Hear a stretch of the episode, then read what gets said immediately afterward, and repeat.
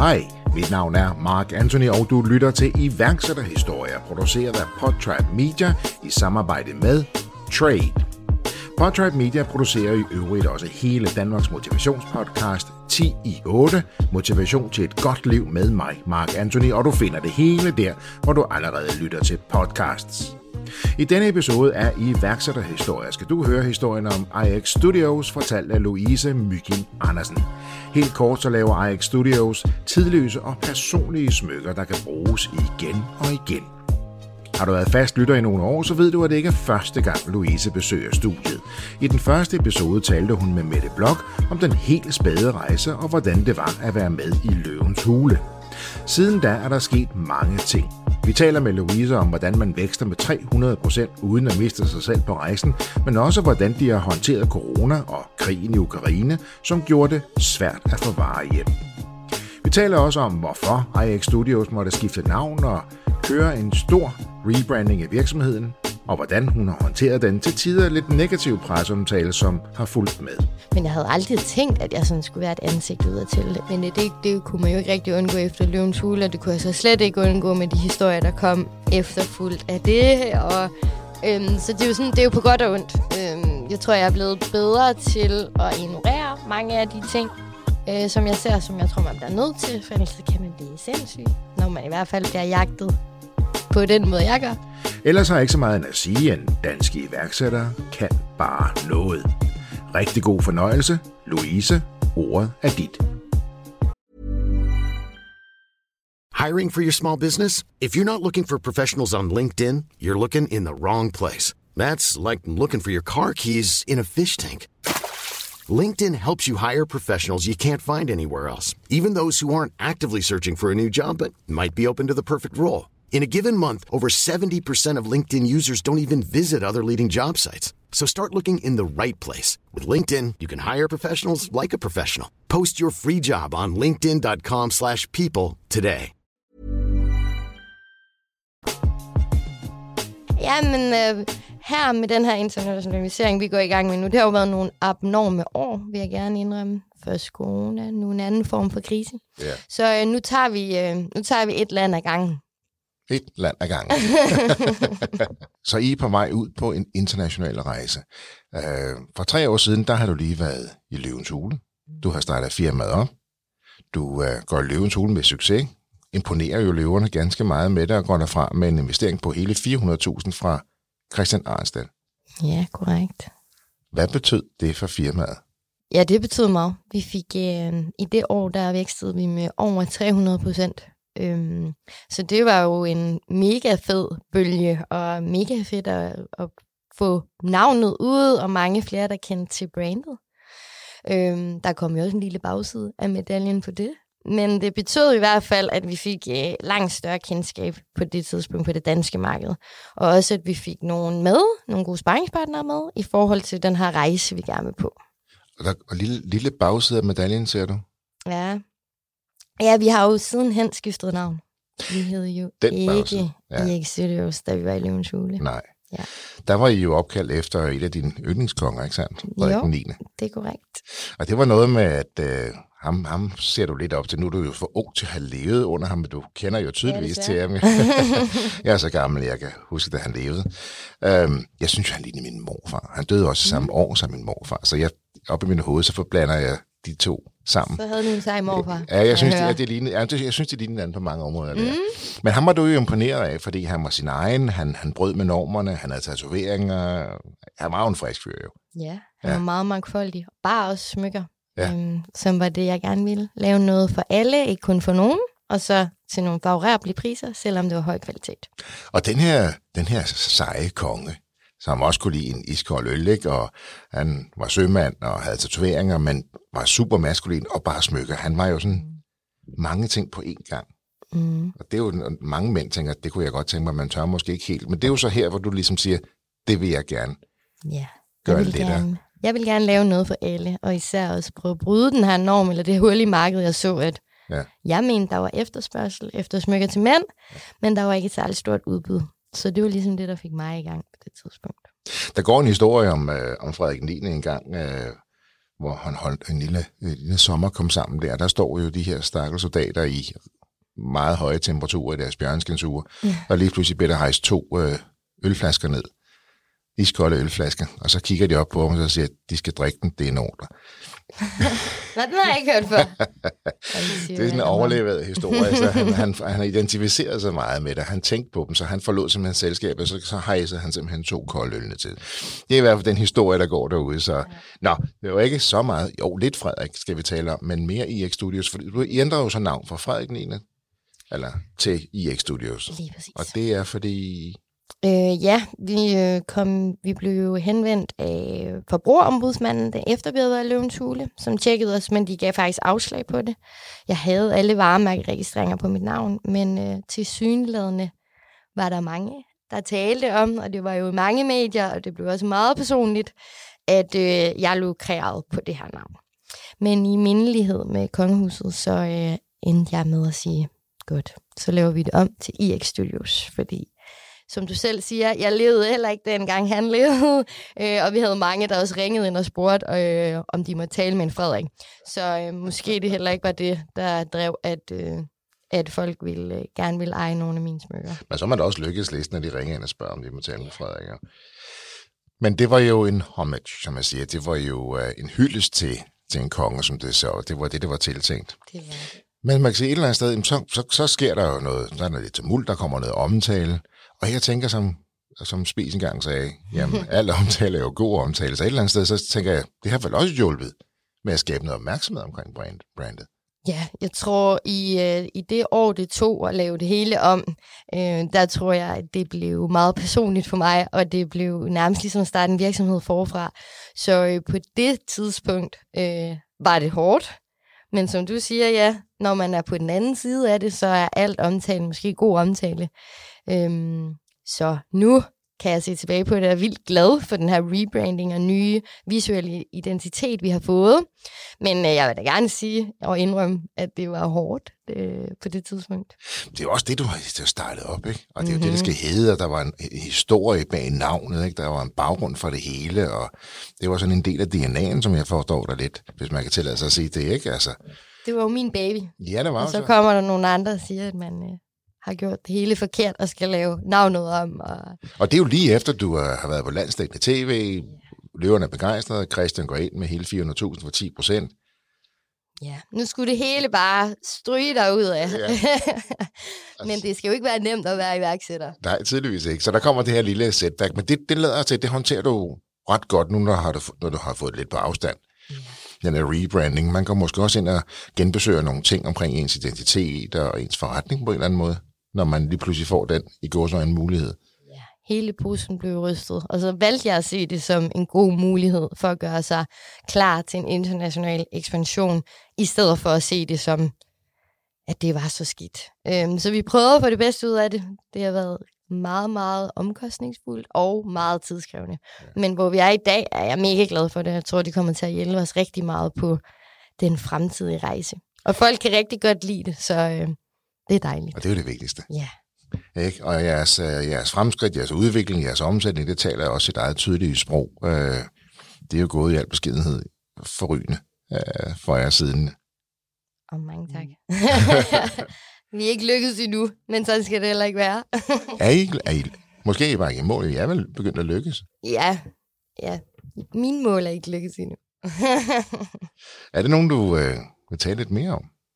Jeg tror, det er fordi, det også har været nogle hårde år. Det tror jeg, alle iværksættere kan skrive under på. Det har nok været rigtig svært at nå mange af de målsætninger, man har sat sig. Især for en internationalisering, når verden ikke har været helt med en de sidste par år. Ja.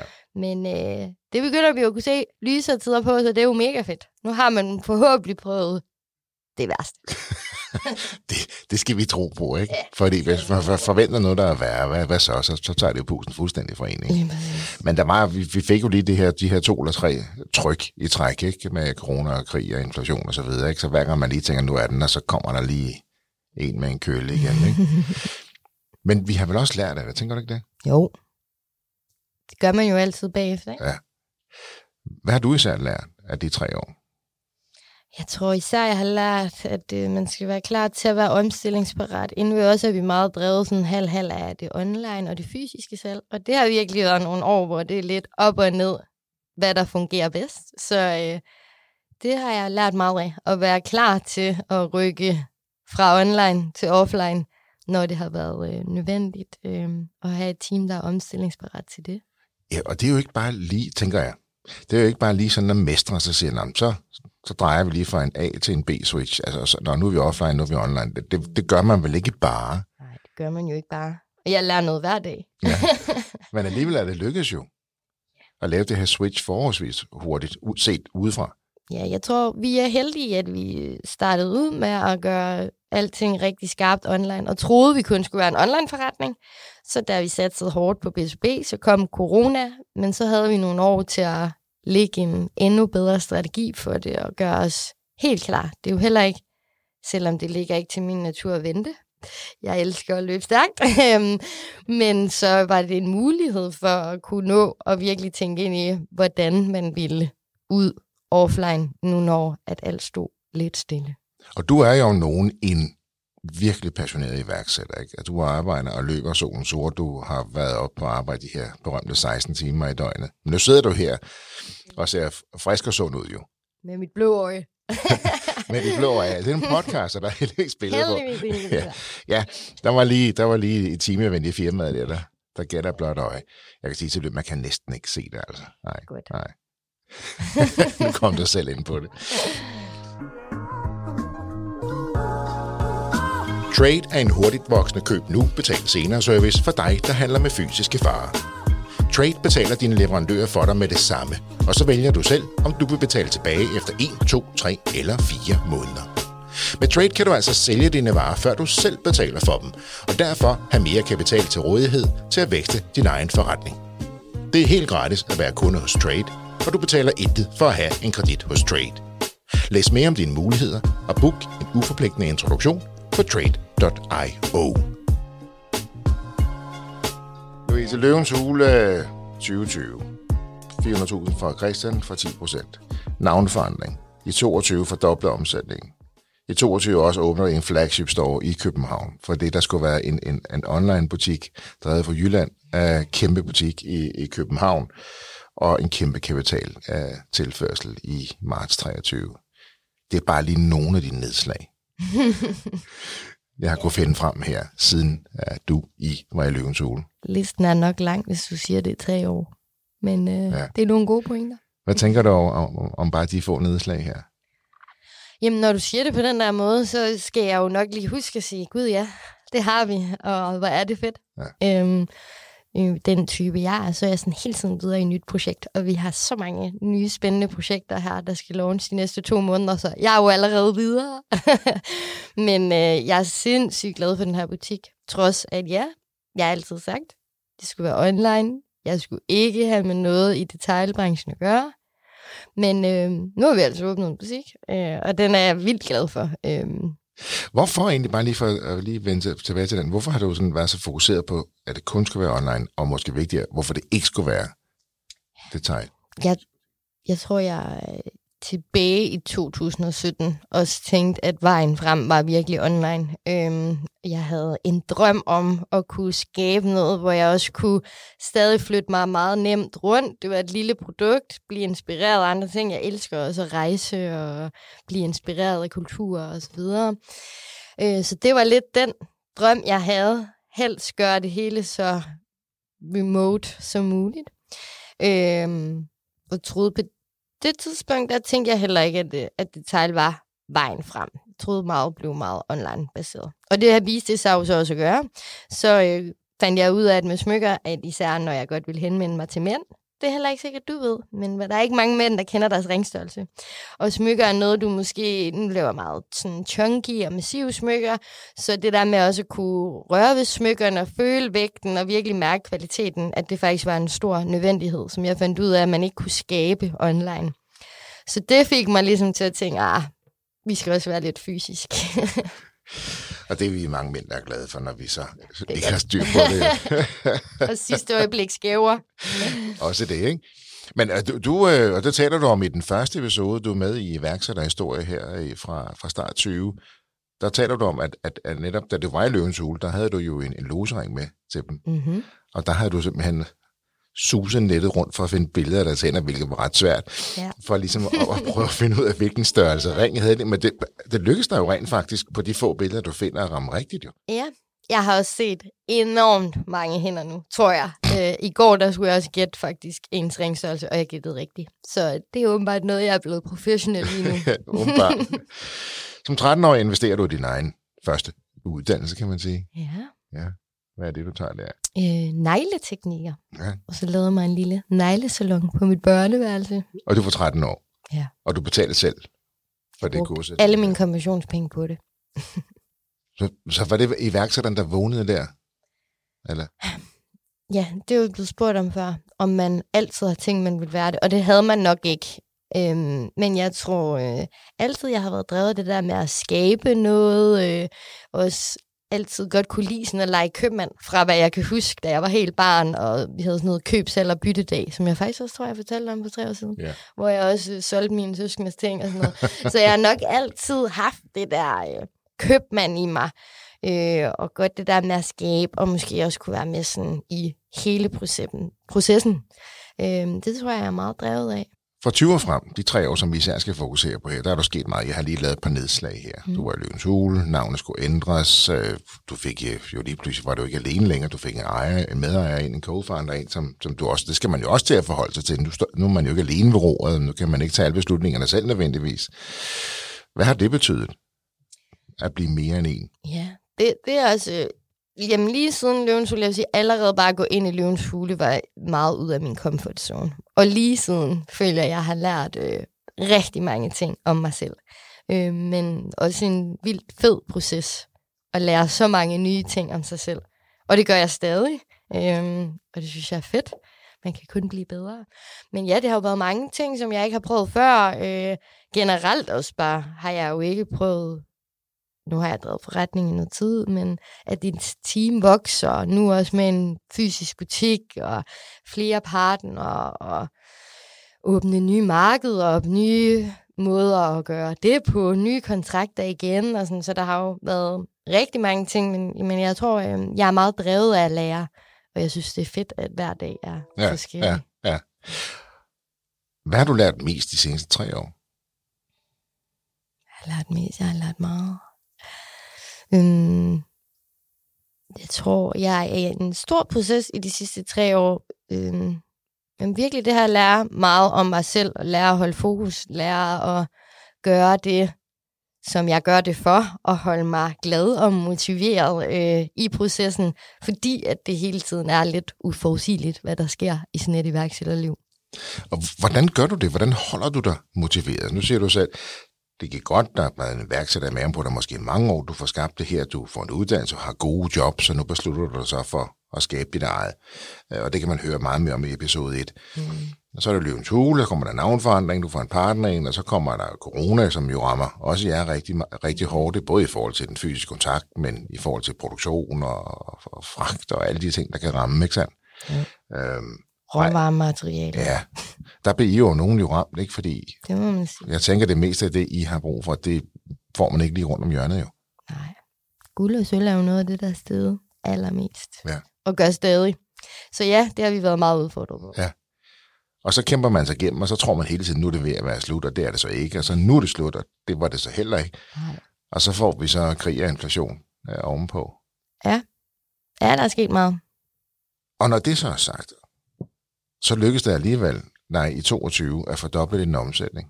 Det lykkedes det at tiltrække en ny store investor, til trods for, at de 3 år jo har været sindssygt hårde, og I måske et eller andet sted har skulle både snit forretningen til og tilpasse jer, osv. Hvad er det, du gør? Det ved jeg ikke. Brænder for det. Jeg tror...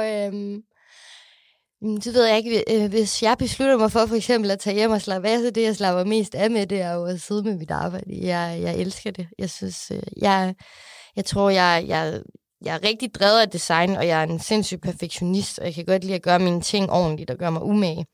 Men jeg er 100% også et konkurrencemenneske, og jeg er også drevet af vækst. Så Og det tror jeg er det, der kører mit drive op. Jeg tror måske bare ikke, jeg kan lade være. Hvordan sikrer man sig så, at, og nu er I vokset, hvor mange medarbejdere er I blevet nu? Nu er vi 11. 11. Hvordan sikrer man så, at man får folk med? Fordi det, som jeg oplever også med mange iværksættere, det er, når de vokser, det går godt, det er jo fantastisk, så begynder de at ansætte folk. Men de folk er jo ikke iværksættere. Det er jo medarbejdere. Mm-hmm. Men du er jo selv iværksætter, du har den her ildsjæl, du drøner på, og du er drevet resultater, du er drevet vækst, og hvad der kan være, der nu motiverer dig. Men ens medarbejdere er jo ansatte. Mm-hmm. Så hvordan laver man den kobling? Fordi man kan jo nogle gange melde godt blive en lille smule, det har jeg hørt andre sige i hvert fald, frustreret over, at det ikke i går sådan brænder lige så meget for det, som en selv. Ja, nu skal man jo passe på ved, hvad man siger. Men den frustration, tror jeg sagtens, og det tror jeg også, hvis du spørger mine ansatte, om at de også godt kan mærke på mig. Det kan jo være vildt frustrerende, når man selv brænder så meget for noget. At andre ikke brænder lige så meget for det. Men jeg tror på, at der er mange ildsjæle i alt. Jeg kobler det selv med, at jeg selv løb rigtig stærkt for bestseller, da jeg arbejdede der, og var lige så meget en arbejdshest, tror jeg, og virkelig brændte for mine opgaver, og at lave noget i min hverdag, som jeg synes, der er fedt. Yeah. Man bruger enormt meget tid på sit arbejde, og med sine kollegaer, uanset om man er founder, eller om man er ansat. Så jeg tror, at det handler også om at finde nogen, der vil se det mere som en livsstil end et arbejde, og det kan man ikke forvente. Men jeg håber, at alle har respekt nok for sig selv til, at man laver noget hver dag, som man synes er fedt og sjovt. Ja, og så det her, som du siger, lige huske, og selvfølgelig kan det ramme en, ikke? Mm-hmm. Men de brænder jo for deres arbejde, men de brænder jo ikke nødvendigvis for helheden på samme måde som dig, som har startet det, som der har det i blodet, kan man sige. Det er, som du sagde, det er din baby, ikke? Og det tror jeg, at alle iværksættere skal huske at minde sig selv om. Og det er da også et godt råd, jeg vil give til andre. Find en mega god partner fra start, eller sådan, hvor man virkelig har været med i hele processen. Heller ikke, hvor man har løbet benhårdt i 5 år. For der er aldrig nogen andre, der kommer til at kunne forstå, hvad man har været igennem. Der er ikke nogen, der prøver at være i de huller, man selv har været nede i. Og der er ikke nogen, der ved, hvor mange timer man har lagt i det, eller hvor mange søvnløse nætter man har haft. Og det kan man ikke forvente. Så det er jo fedt at have nogen, man kan spejle sig i det med, eller lige hjælpe hinanden op af hullerne. Men virkelig også nogen, man kan give de der kæmpe store high five, når noget mega fedt sker. Fordi det er klart, det er nogle gange heller ikke lige så fedt for andre at nå et mål, som det er for en selv. Fordi man har sat målet selv, ikke? Jo, det er jo dit mål, jo. Ja, yeah. Så helt sikkert, det tror jeg, der er noget. Mange iværksættere, og nu har jeg heldigvis fået en masse skønne i mit netværk, der også skriver forretning, så det ved jeg, der er andre, der kan skrive under på, men jeg ved også, at vi alle skal huske lige at sige sig selv, okay, lige en værktrækning. Ja. Så det her med at have nogen at spejle sig eller spare med, også som du siger i dit netværk, hvad betyder det for dig? Det synes jeg faktisk betyder vildt meget. Det er faktisk en af de ting, måske jeg har fået allermest ud af, faktisk ved at deltage i Løvens Hule, når jeg har gået og tænkt over det. At det lyder jo måske banalt eller mærkeligt, for man kan jo altid, nu lever vi i en så digital verden, så man kan jo reache ud til folk hele tiden. Men det har skabt et eller andet fundament for, at jeg automatisk er kommet med i nogle netværksgrupper, at jeg har fået muligheden for at møde nogle andre iværksættere, og hvad der måske er helt ens for os alle, er jo, at vi har mega travlt. Så måske er man heller ikke så god til at prioritere at gå ud og drikke en kaffe med en, man aldrig har mødt før. Men det netværk, jeg har fået ud af det, det giver mig sindssygt meget. Jeg tror, jeg bliver også motiveret af, hvem der er omkring mig. Så det med at være omringet af nogle folk, der også brænder for noget, eller faktisk måske også bare forstår en rigtig godt, det kan virkelig noget. Jeg plejer at sige, at motiverede mennesker er omgivet af motiverede mennesker. Ja. Og hvis du ikke selv er motiveret, så kan man lige kigge omkring sig en gang imellem, og så sige, hvad er det for nogle mennesker, jeg har tættest på mig? Ikke? Lige præcis. Det betyder enormt. Ja. Men så handler det jo også om at tage sig tid til netop det her, at prioritere det her netværk, prioritere det her kaffemøde, eller gå en tur i parken, hvad det kan være, der gør, at man lige connecter. Og det oplever jeg nogle gange, at folk synes, det er vigtigt, og så skærer de det fra, fordi Tid, ikke? Og forretninger og alt det her. Det er jo også rigtigt, når man skal passe kerneforretningen, men det er også en langsigtet investering. Ja, det er rigtigt. Og det er jo nok Det ved jeg i hvert fald, det er noget, jeg godt selv gad at være bedre til. Men tiden løber bare stærkt, især når man har noget, man nok nogle gange kommer til at synes er vigtigere end alt andet. Men ved at være en del, for eksempel nu som jeg er med Christian ude i Blazer Capital, så bliver man jo lidt tvunget nogle gange til at mødes. Så det er jo fedt. Og ved at have stiftet bekendtskab med mange af de her mennesker, så kræver det heller ikke lige så meget energi som at møde et nyt menneske. Så det er helt sikkert noget, jeg er blevet bedre til at prioritere. Nu har jeg har allerede set en af mine fellow iværksættere i den her uge, okay. Og det giver mig helt vildt meget. Ja. Så ja, det er da godt råd til folk derude. Omgiv dig med dem, der motiverer dig. Ja, og så tænker jeg, det hjælper nok også mange ligesom at se de wins, fordi jeg oplever også tit, så misser vi de små wins i hverdagen. Ikke? Mm. Vi går efter det store mål, så vi ser alle de små målstreger, vi måske krydser. Og det er jo egentlig det, vi henter energien. Yeah. Så det der med lige at få snakket med en, så hey, det var sgu da sejt, eller hvordan gjorde du det? Nå, det er egentlig også rigtigt. Mm-hmm. For der kan man måske nogle gange, med fokus på det store mål, så kan man måske overse de små. Det er helt rigtigt. Det er noget, vi faktisk arbejder meget på inde hos IX Studios lige nu, og huske at fejre de små sejre, og det er, fordi man hele tiden har et nyt projekt. Man har hele tiden noget nyt, man skal sætte i gang, og det er jo også fedt. Men så kan man nemlig hurtigt glemme sådan, gud, vi har også lige lavet det her færdigt, og hey, det gik egentlig lige godt, og præcis. High five. Nemlig, og det er jo en fantastisk energi. Altså, man skal jo også huske på, nu har du 11 medarbejdere, 11 ansat, og de henter jo især energi i det. De her små wins, dem som de her føler sig måske tættere knyttet på. Og det er jo der, man kan sørge for, at de også får tanker op, så de kører lidt længere på literne, ikke? Jamen, det er godt at høre, at jeg får fokus på det. Det er godt, du lige også trækker lidt til mig her. Det er godt. Louise, tilbage lidt til den her imponerende vækst, fordi du var selv inde på, at råvarepriserne stiger, og rigtig meget blev besværere fra 20 til 23. Alligevel så løste det der vækst. Alligevel så fordoblede du din omsætning, og alligevel vælger du at investere i en flagship store i København. Hvordan har du gjort det? Hvordan har jeg gjort det? Jeg vil sige, nu... Det var et virkelig skønt år, og corona var jo slet heller ikke så slemt. Corona endte jo faktisk med at vise sig at være rigtig godt. Jeg vil gerne være helt ærlig og sige, at vi også er i en hårdere tid lige nu. Men heldigvis er vi også lysere tider igen nu. Desværre ikke på priserne af råmaterialerne. De bliver ved med at stige. Men jeg fik en ny investering i år. Jeg så det som en virkelig fed mulighed at åbne den her butik, fordi den jo helst også skulle give mere omsætning, som den også gør. Så hvad gjorde vi? Vi sagde ja til lokalet og åbnede. Og vi er blevet ved med at knokle på, selvom at i hvert fald verden prøvede at fortælle os, at alting var rigtig slemt og hårdt. Så den her stålfaste tilgang til det, som du har, at du vil vinde, du vil lykkes, du sætter dig nogle mål, og du går benhårdt efter det. Samtidig den her evne til at navigere og omstille sig, som du beskriver her. De to ting kan jo egentlig godt clashe, men de kan jo også ende op med at støtte en. Mm. Fordi hvis jeg stadig vil måle, så er jeg nødt til at lave om på nogle ting. Jeg er nødt til at tilpasse mig. Det kan for nogen være svært. Man kan blive stadig. Man kan sige, at så skal man indrømme, at det, man gjorde i går, var forkert. Men det var det jo ikke i går.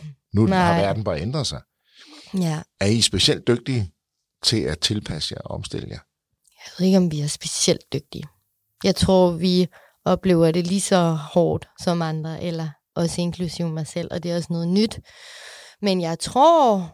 at jeg er god til, fordi det kan jeg også godt lide, at hvis der kommer en udfordring, eller noget, jeg ikke ved noget om, eller at jeg synes, det er spændende at dykke ned i det, jeg synes, det er spændende at finde ud af, hvad det er, og så lad os bare gøre det nu. Jeg er nok ikke typen, der sådan venter, eller siger, det ved jeg ikke noget om, og det kan jeg ikke, og derfor lægger jeg mig ned.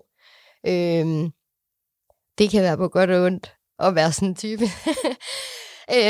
Men jeg tror da helt sikkert, det er derfor, at jeg er klar, altså... Jeg er altid nok klar til, hvis man skal omstille sig. Men jeg vil da gerne sige, at det her var også nogle år, hvor der er ikke mange, du kunne spare med. Der er ikke nogen, der vidste, hvad corona gjorde, eller kunne fortælle. Det er der heller ikke nu. Går der et halvt år? Går der et helt år? Hvad kommer til at ske med renterne? Og så videre, og så videre. Vi kan alle sammen spå om det, men der er ingen, der ved det. Så, men det er godt nok også bare, at man ved, at man skal være omstillingsparat, eller være klar til, at det er ikke sikkert i morgen, at det er den rigtige idé. Men så lærer man noget af det.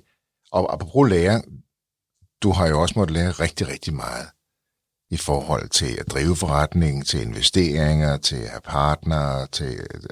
Der er rigtig mange ting, du har måttet lære. Ja.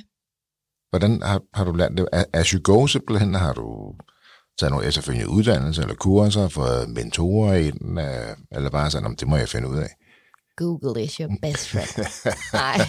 Det er jo store, alvorlige ting, vi snakker Google om. Google er god. Ja. Ej, jeg har heldigvis et netværk og en familie, og som jeg kan spare med, men også, som jeg siger, altså jeg tror, man kan finde ud af alt. Men det er klart, det du ikke ved, så tager det længere tid at finde ud af. Men hvis der er noget, jeg godt vil finde ud af, så bliver jeg ved, indtil jeg finder ud af det. Ja. Men ja, der har været meget, jeg skulle lære, det har jo nok været forskelligt. Så er der nogle situationer, man ved, gud, det her må den og den vide alt om.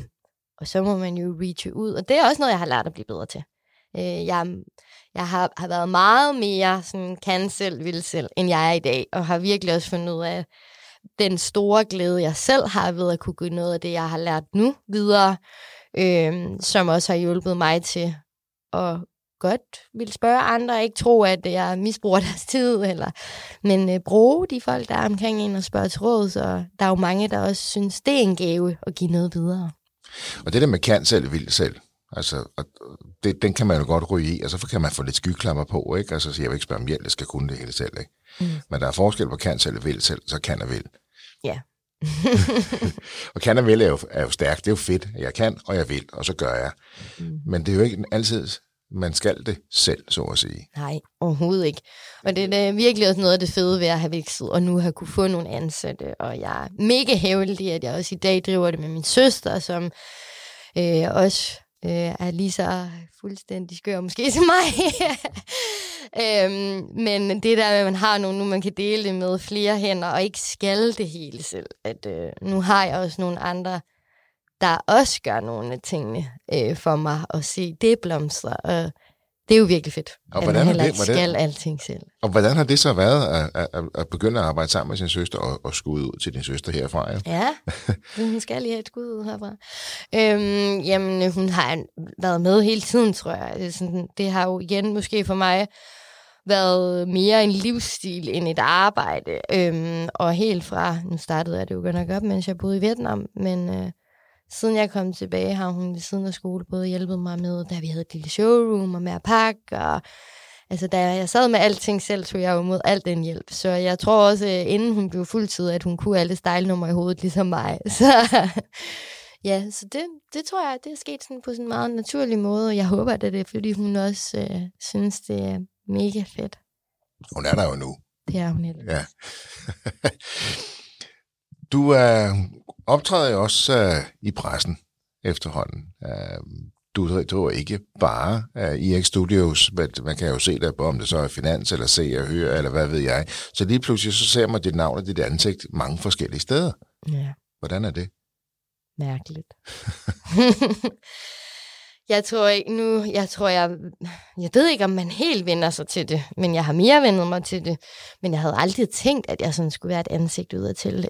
Det er nok også derfor, at mit brand ikke hedder lige så mange andre smykkebrands. Louise Mygind Andersen smykker. Men ville egentlig gerne sætte mig lidt bag det. Men det kunne man jo ikke rigtig undgå efter Løvens Hule, og det kunne jeg så slet ikke undgå med de historier, der kom efterfuldt af det, og... Så er det lidt som om, jeg er kommet med på en eller anden liste, fordi de holder øje med mig, vil jeg sige. Ja. Så det er jo sådan, det er jo på godt og ondt. Jeg tror, jeg er blevet bedre til at ignorere mange af de ting, som jeg ser, som jeg tror, man bliver nødt til, for ellers kan man blive sindssyg, når man i hvert fald bliver jagtet på den måde, jeg gør.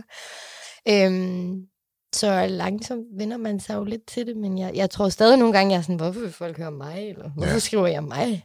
Begynder du også mere at tænke over, hvad det er, du siger? Fordi nu kommer det mere ud i på flere forskellige kanaler og medier, at nu skal du begynde at veje ordene mere, end du gjorde før? Er det, eller? Ja. Altså, hvis der er noget, jeg skal lære og godt gad at tage apropos kurser eller skole, eller sådan, jeg kunne faktisk rigtig godt tænke mig, hvis jeg bare havde mere tid. Men jeg ville rigtig gerne lære noget mere om at tale, og hvordan jeg skal udtale mig og sådan noget. Jeg tror, jeg snakker helt vildt. Jeg er mega ærlig. Og det har jeg nok også fundet ud af nogle gange. Det skal man ikke. Ikke altid. Det er i hvert fald det, de gerne vil have, du gør, så er det, man står bagefter, ikke? Ja. Du er også kommet på en fornem liste, jo. Ja, det er jeg jo. Fortæl lidt om det. Jamen, det er jeg vildt stolt af, faktisk. Jeg tror, det kom selv sådan lidt bag på mig, eller...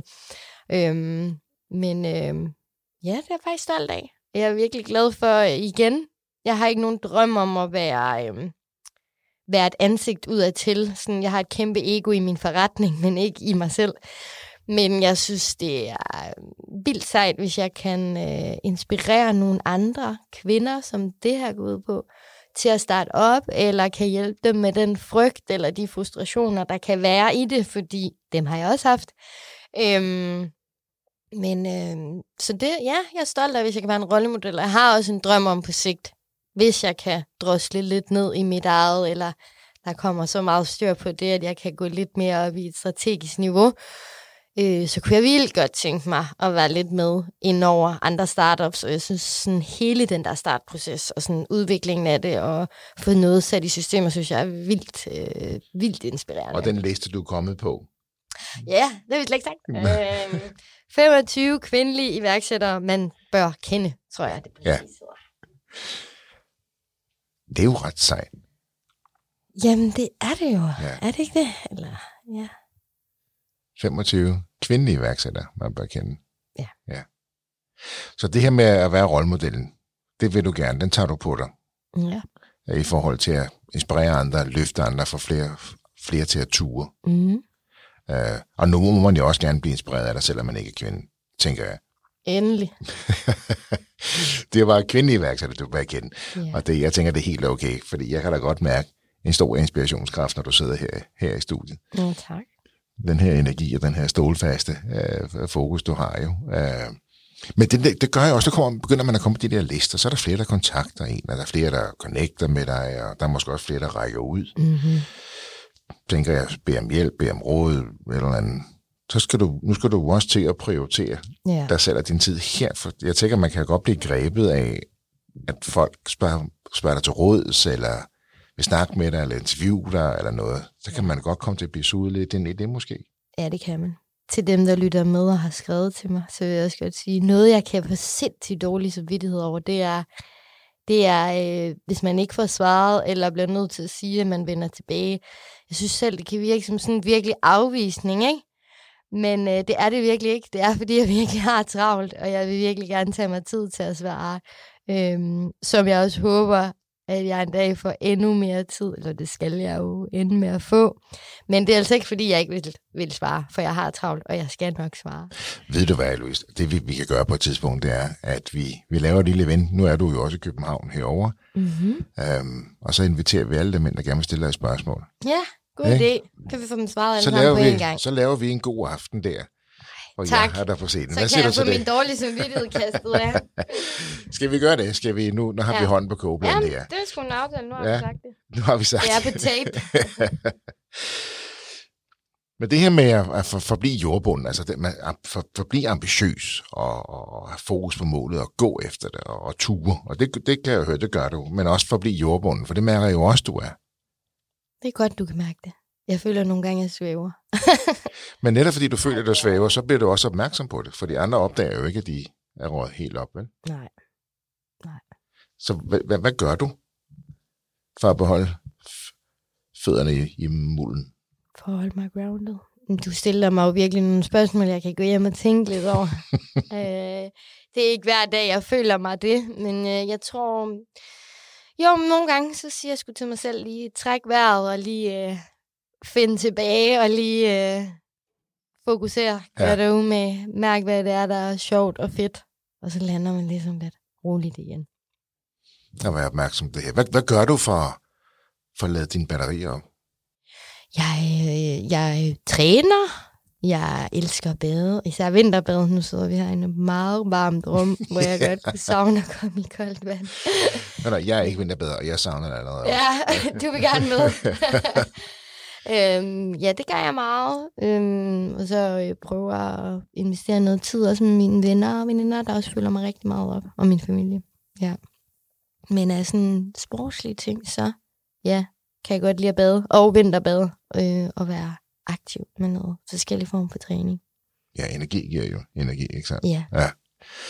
Og det her med at turde bryde og sige, nu har jeg brug for noget følelsesmæssigt, fysisk eller mental energi, og så sørge for at skabe det. Ja. Det er jo her, nogen de kører lidt i hegnet, ikke? Fordi de er egentlig flade, men de er ikke færdige med arbejde. Nej. I stedet for at bryde og sige, okay, jeg går ud og laver den energi, jeg har brug for. Lige præcis. Man skal huske at spørge sig selv, hvad vil jeg? Ja. Det kan være det. Og det er også det interessante, det der med at sige, bruger jeg mig selv der, hvor jeg er mest værd lige nu? Tager jeg de vigtige beslutninger på et tidspunkt, hvor jeg er træt?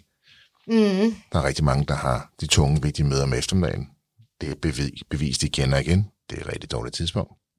Det er det, ja. Det skal man huske.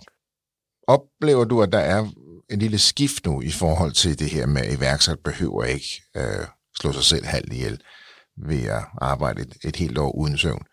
Der vil jeg ske et lille skift, så det er okay, at det, så tager det 14 måneder i stedet for 12, men du så altså også i live, når du kommer i mål. Altså, det er som om, der sker et lille skift. Er det noget, du oplever også? Er det okay, det tager længere? Det er okay at tænke på sig selv undervejs? Det er okay også at sige, at jeg skal også have et liv, der hænger sammen?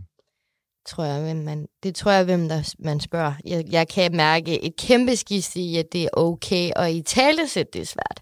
Det er okay at italesætte det, at noget er mega hårdt. Men det er jo på en måde rart. Det er jo ikke fedt at høre, at nogle andre, der også har det skidt. Men det kan være fedt, at man godt må sige og tør at sige, at det er jo virkelig ved at slå mig halvt ihjel det der. Men puha, nu er vi videre fra det, og nu skal jeg lige prøve på ikke at ramme det hul en anden gang her i min karriere.